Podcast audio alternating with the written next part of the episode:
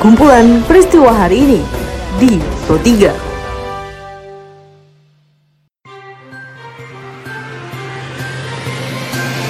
Halo pendengar, selamat berjumpa kembali di podcast Pro 3 RRI. Seperti biasa, pada podcast kali ini saya akan mengulas isu-isu aktual yang masih hangat atau ramai diperbincangkan di sekitar kita. Tentu saja pendengar, nanti akan ada cuplikan informasi dari reporter kami. Bersama saya Karisma Rizky, inilah kumpulan peristiwa Pro 3 di ruang dengar podcast Anda. Dan pendengar sebelum saya masuk ke dalam beberapa isu aktual yang akan saya hadirkan sesaat lagi, saya akan mengundang Anda untuk mampir ke laman berita kami di rri.co.id. Anda juga bisa follow dan berkomentar di sosial media kami di Instagram, Twitter, dan Facebook dengan mengetik at RRI Programa 3 di kolom pencarian Anda. Informasi pertama pendengar, Presiden Joko Widodo menegaskan bantuan subsidi gaji atau upah sebesar Rp600.000 per bulan merupakan penghargaan untuk pekerja dan perusahaan yang taat membayar iuran BPJS ketenaga kerjaan Sebagaimana dalam peliputan reporter Pradip Tarhardi, bahwa sejatinya bantuan ini untuk meningkatkan daya beli masyarakat di masa pandemi COVID-19. Ini memang diberikan kepada para pekerja yang terdaftar di BPJS Ketenagakerjaan. Yang diberikan ini adalah kepada para pekerja dan perusahaan yang rajin membayar iurannya.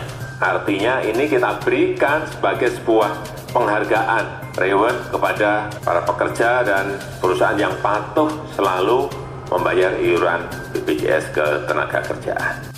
Satgas Penanganan COVID-19 mengizinkan Gubernur DKI Jakarta Anies Baswedan untuk membuka kembali bioskop selama masa pandemi COVID-19 dengan menerapkan protokol kesehatan yang ketat.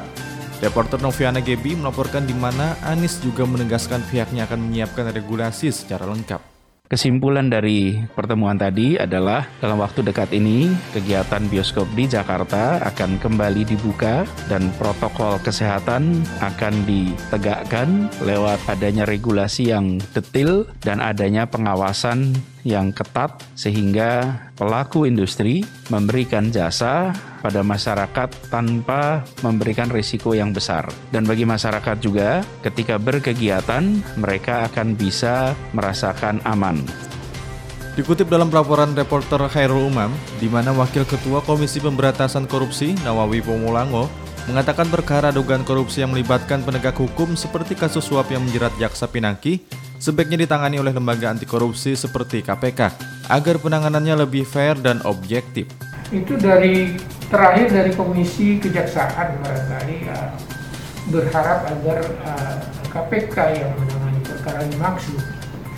Ini sejak awal saya punya pemahaman bahwa memang seyogianya perkara-perkara yang uh, melibatkan para aparat penegak hukum ini itu ditangani oleh komisi karena memang uh, tipologi perkara-perkara seperti ini aparat penegak hukum penyelenggara negara itulah konsentrasi perkara tipikor yang ditangani oleh Komisi Pemberantasan Korupsi itu hanya saja hanya saja sekali lagi saya tidak bicara dalam konsep pengambil alihan.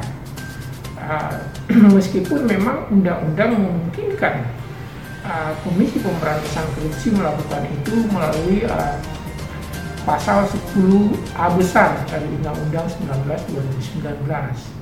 Survei Komisi Perlindungan Anak Indonesia KPAI menunjukkan mayoritas sekolah menyatakan kesiapan sarana dan prasarana yang memadai untuk kegiatan belajar di kelas pada masa pandemi COVID-19.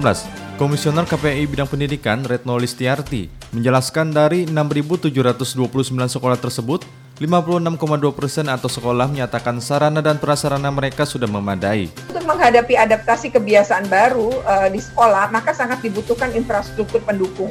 Nah, kebiasaan baru seperti wastafel untuk cuci tangan, air yang mengalir, bilik disinfektan, alat pengukur suhu, dan lain-lain. Ternyata 56,2 persen responden uh, atau sekolah menyatakan sarana dan prasarana yang tersedia di sekolah menurut mereka sudah memadai tapi 43,8 persen menyatakan belum memadai. Menteri Perhubungan Budi Karya Sumadi mengatakan untuk menciptakan sumber daya manusia yang berkompeten, pihaknya telah melakukan pendidikan di lebih dari 27 lembaga pendidikan vokasi. Dalam peliputan reporter ini Hairani melaporkan di mana Budi Karya juga berharap melalui kegiatan tersebut dapat menghadirkan sumber daya manusia yang memiliki pengetahuan serta keterampilan.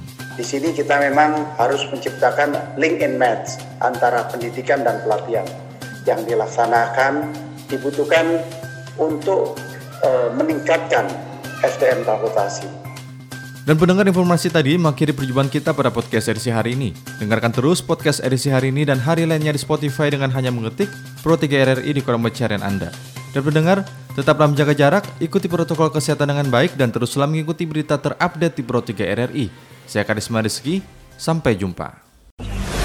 Sejalanan ibu kota DKI Jakarta Kumpulan peristiwa hari ini di Pro 3.